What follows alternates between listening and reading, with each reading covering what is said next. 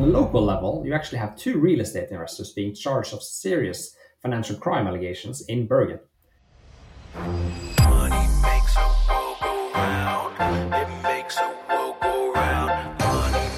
Dear listeners, we are back in the studio with another episode of The Laundry, and this time we're looking at transaction monitoring for corporate entities. And Magnus, you have ongoing research on the use and efficiency of transaction monitoring. So, in your research so far, what are the key issues with transaction monitoring, in your own words?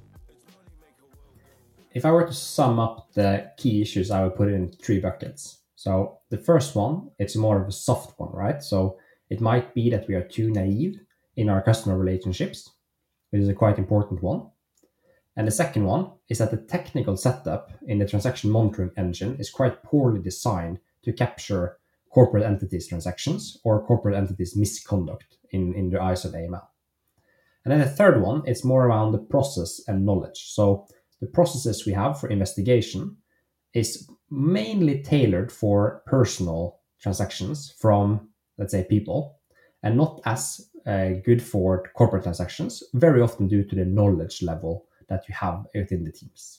Let's dig into each of these issues. And in the last episode of The Laundry, it was a Norwegian special, and we had the head of FIU in Norway as a guest, and he pointed out that only 10% of the SARs, the suspicious activity reports, from on corporations, only 10% of them were on large corporates. And he pointed out that that is a risk because it's within the large corporates, you have the ability to move a lot of money in one transaction compared to small SMEs. Is that what you mean with naive?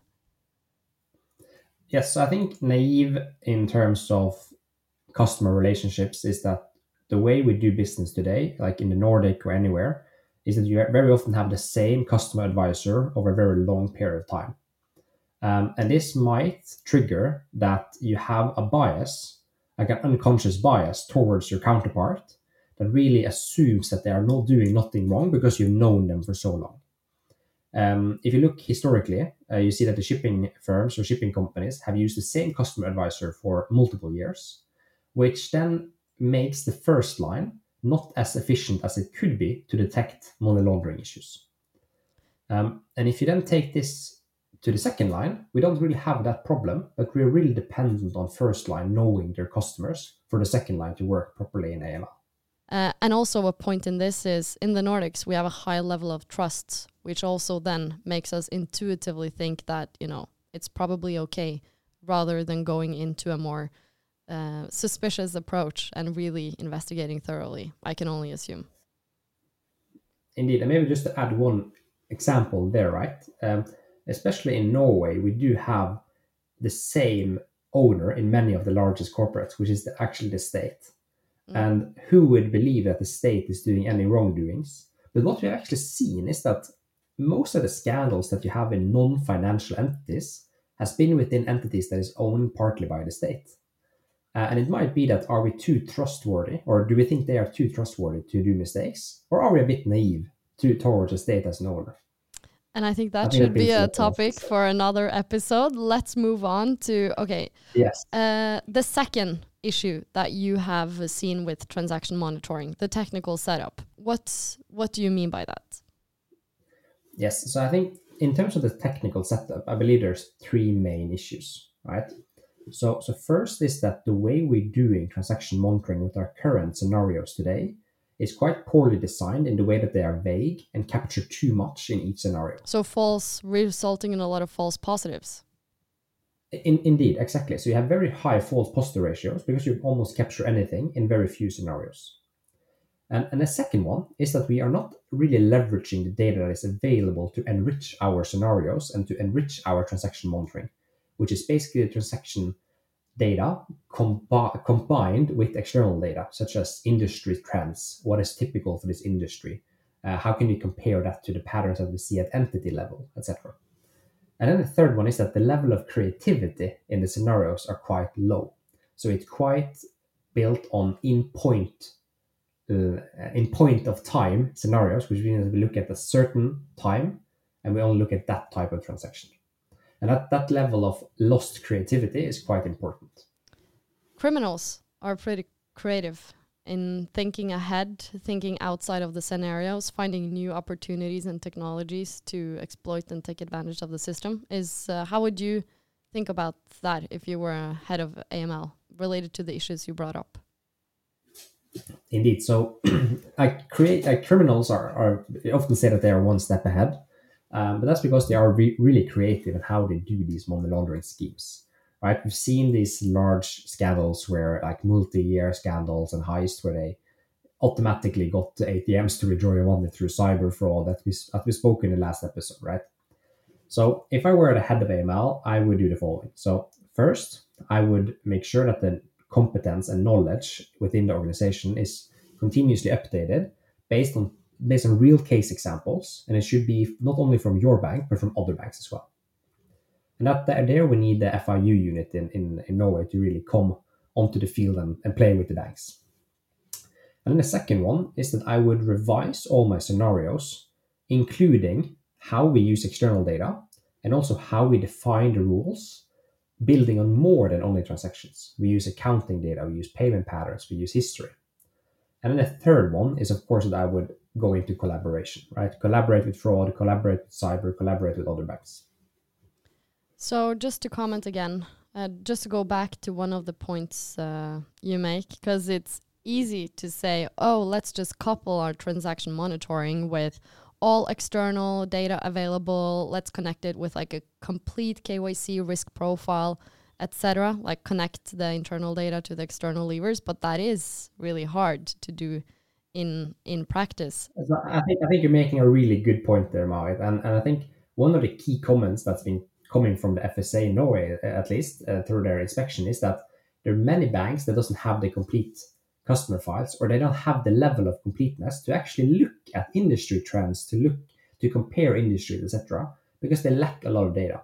And I think one very aspect, and maybe I should use uh, using Strise as an example, right, is that if you manage to connect the dots using external data and filling your, let's say, increasing the completeness through other sources than only from the client itself, you can actually get to that level where these types of analysis or these types of transaction monitoring scenarios can actually be made possible.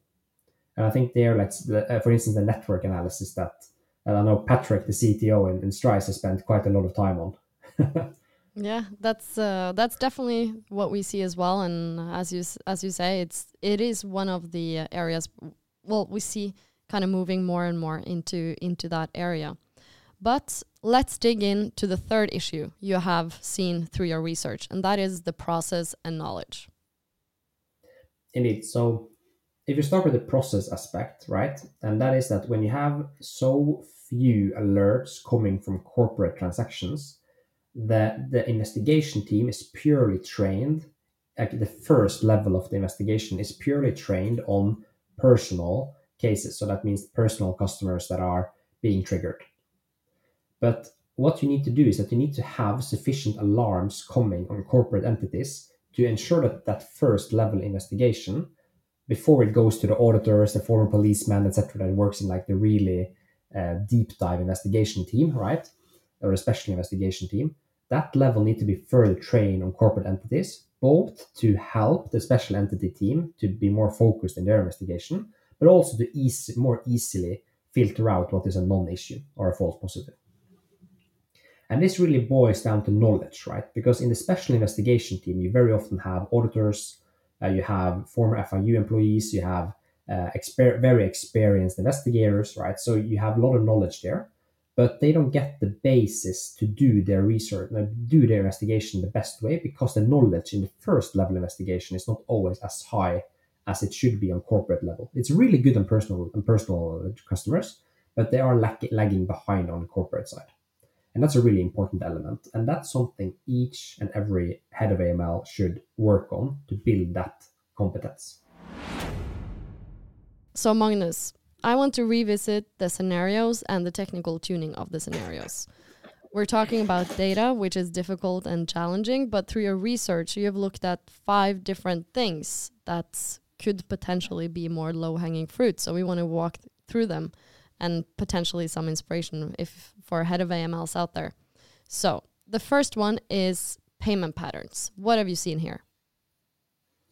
Yes, so on payment patterns, there's two very important things. So one is the concept of hibernation. Uh, and the concept of hibernation is that you would put transactions that would be flagged if they were a higher amount or from certain geographies, and you put that into, let's say, to rest, or you put it under, let's say, um, hibernating. It basically goes into into sleep, and then you assess all other transaction that comes under the same scenario against these previous alarms that has gone gone into, let's say, sleep mode or in hibernation, and you assess if this in sum would be caused, would be trigger an alarm, and then you might capture if there's consistent, let's say, planning uh, in accordance with the limits of the bank. And then, of course, it's another very important one, which is about the industry patterns. So the payment patterns of a certain entity should be uh, compared to what is known, what is the known industry standard or known industry pattern for this type of activity. And that really requires the bank to have an industry perspective, which they always scan against as part of their scenarios. And that will allow you to detect not only uh, scenarios that is rule based, but also if it's actually triggers or it actually deviates from what you would expect this type of entity to do.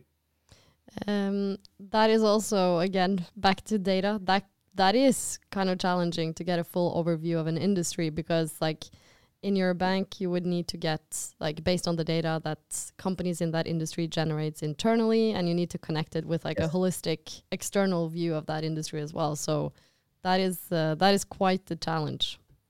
Do you have yes, any so like specific examples where this um, like do you have a specific example to illustrate? Yeah absolutely. So let's say you do let's say you store transaction and categorize them by industry code. In Norway, you have what is called the NACE code, right? So it's basically the, the four-digit number that explains within which industry your corporate entity is tied to. And this requires you to have that on file, just to mention that, right? Um, and if you store the, pa- the transaction per code and you compare it by type of product, you can actually see how the patterns of payment should flow for these types of industries. And then you can and then you can also have the risk rating from let's say the FIU unit in Norway to these codes, so you can be more aware on the codes that are for high risk industries compared to those that are low risk. And if you see that, let's say one very common is, is mechanics. If you see that there's one mechanic that you see that there's always something around, there's always some sales between 8 to 4 p.m. every day. But then suddenly you see that there's one that's always registers all like a big bunch of sales at at 21 p.m. That's something you should look into. Right? So that should trigger an alarm regardless of amount. If it's a very small amount, you would might put it in hibernation and see if this is something that happened once or consistently happening over time. Uh, so that's one like specific example. Um, let's get to the second one, which is bank transactions. Yes, so bank transactions is, is basically almost like a subcategory of payment patterns, but what we mean, what I mean when I say the bank transaction category is that it's about enriching the view on your transactions. So today it's really the transaction monitoring is really based on looking at one transaction at a period at, at one specific time and see if this breaches our rules. But what I'm saying is that you also need to look at the attributes of that transaction. Uh, and one example would be that if you always pay your consultant, let's say every week, to the same bank number with the same description, etc., but then every sixth week the account number changes and there's no description. Right? That means that the attributes of a very common transaction has changed, and it might be that that's a payment to a personal bank account number which might be indicate of laundering or mixing your or, or laundering, uh, mixing mixing uh, money from illegal activities with legal activities. So that's one example. Like you need to you actually need to detect if these attributes of a transaction changes over time. And the third one, which is third party use of bank products or third party generates transactions. What do you mean by that? Do you have a specific example? yes, we can take an example here. So that, this basically means, let's say you are, let's say you sell carpets in Norway, right? And you sell only carpets in Norway, and you buy your wool from a very specific land. Let's say you have, uh, let's say you have Indian uh, wool that's coming in, right? So, but then you see that you have a banking product, which is a credit card that's only being used in uh, in uh, in Milan, right? So what you see is that there's a geography, it was a geography deviation from what you would expect for this entity, and it might be an indication of third-party use or misuse of that corporate product, which is the credit card. And the company might pay their bills, they might do everything. The the the transactions they do in, in, in Italy might be legitimate, but it might be personal use. So that's something that also should be triggered if there's a third party misuse of a certain product. And the fourth one is inconsistency in account activity. What do you mean by that? Yes. So it's very common that you always look at the transaction for the entity, but what we mean by this is that you should also look if it's consistent with the person's accounts that uh, sorry the owner's accounts in the same bank. So let's say I have a company and I put all my costs on the company, but I put most of my income on my personal account, right? Um, it might be an obvious one, but it might be that the cost I put on the company is purely legitimate. It won't trigger any alarms. And the inflow I get on my personal account is not large enough or maybe small enough not to be detected. So you need to look if there's inconsistent activity in terms of what is the inflow of the personal accounts and the outflow of the uh, entity account, and if there's anything here that indicates a mismatch or indicates that the same funds from the same activities are being split between cost and income, where cost goes to the entity and income goes to the owner. Um, that's one example of the embezzling money.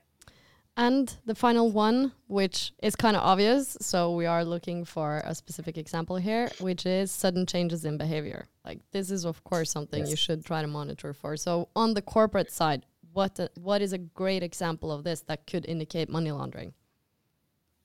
Yes, so there's like a sudden change in behavior. It build is basically building on all the ones that we already mentioned. It, it requires a history of the bank uh, and what we should have is a scenario that triggers if there are a very sudden change in the way we use cash or the way we use, let's say, credit cards. Um, and if you look at money laundering, you want you know that there's like a mix, a mixing layer where you mix your legal activity, illegal funds with your legal funds, and this is often then captured by looking if there's a sudden change or a periodical change in behavior. Uh, one can be that I always add uh, always uh, deposit money suddenly in in, uh, in different post post terminals across the country at a very specific time, or I do it uh, ten thousand every five days, stuff like that, or I always do it on Sundays or Saturdays. So that's sudden changes in behaviors that either can happen once or it can happen multiple times that the bank should be able to capture. And I think most actually capture that today. And now to the new segment of the laundry this week in AML, where we'll go through the headlines that caught our attention the past week. First off, the Financial Action Task Force, the FATF, updated last week the list of high risk jurisdiction for money laundering and terrorist financing, and made an important change by moving Myanmar to its blacklist. So now might be a good time for financial institutions to update their AML country risk assessment.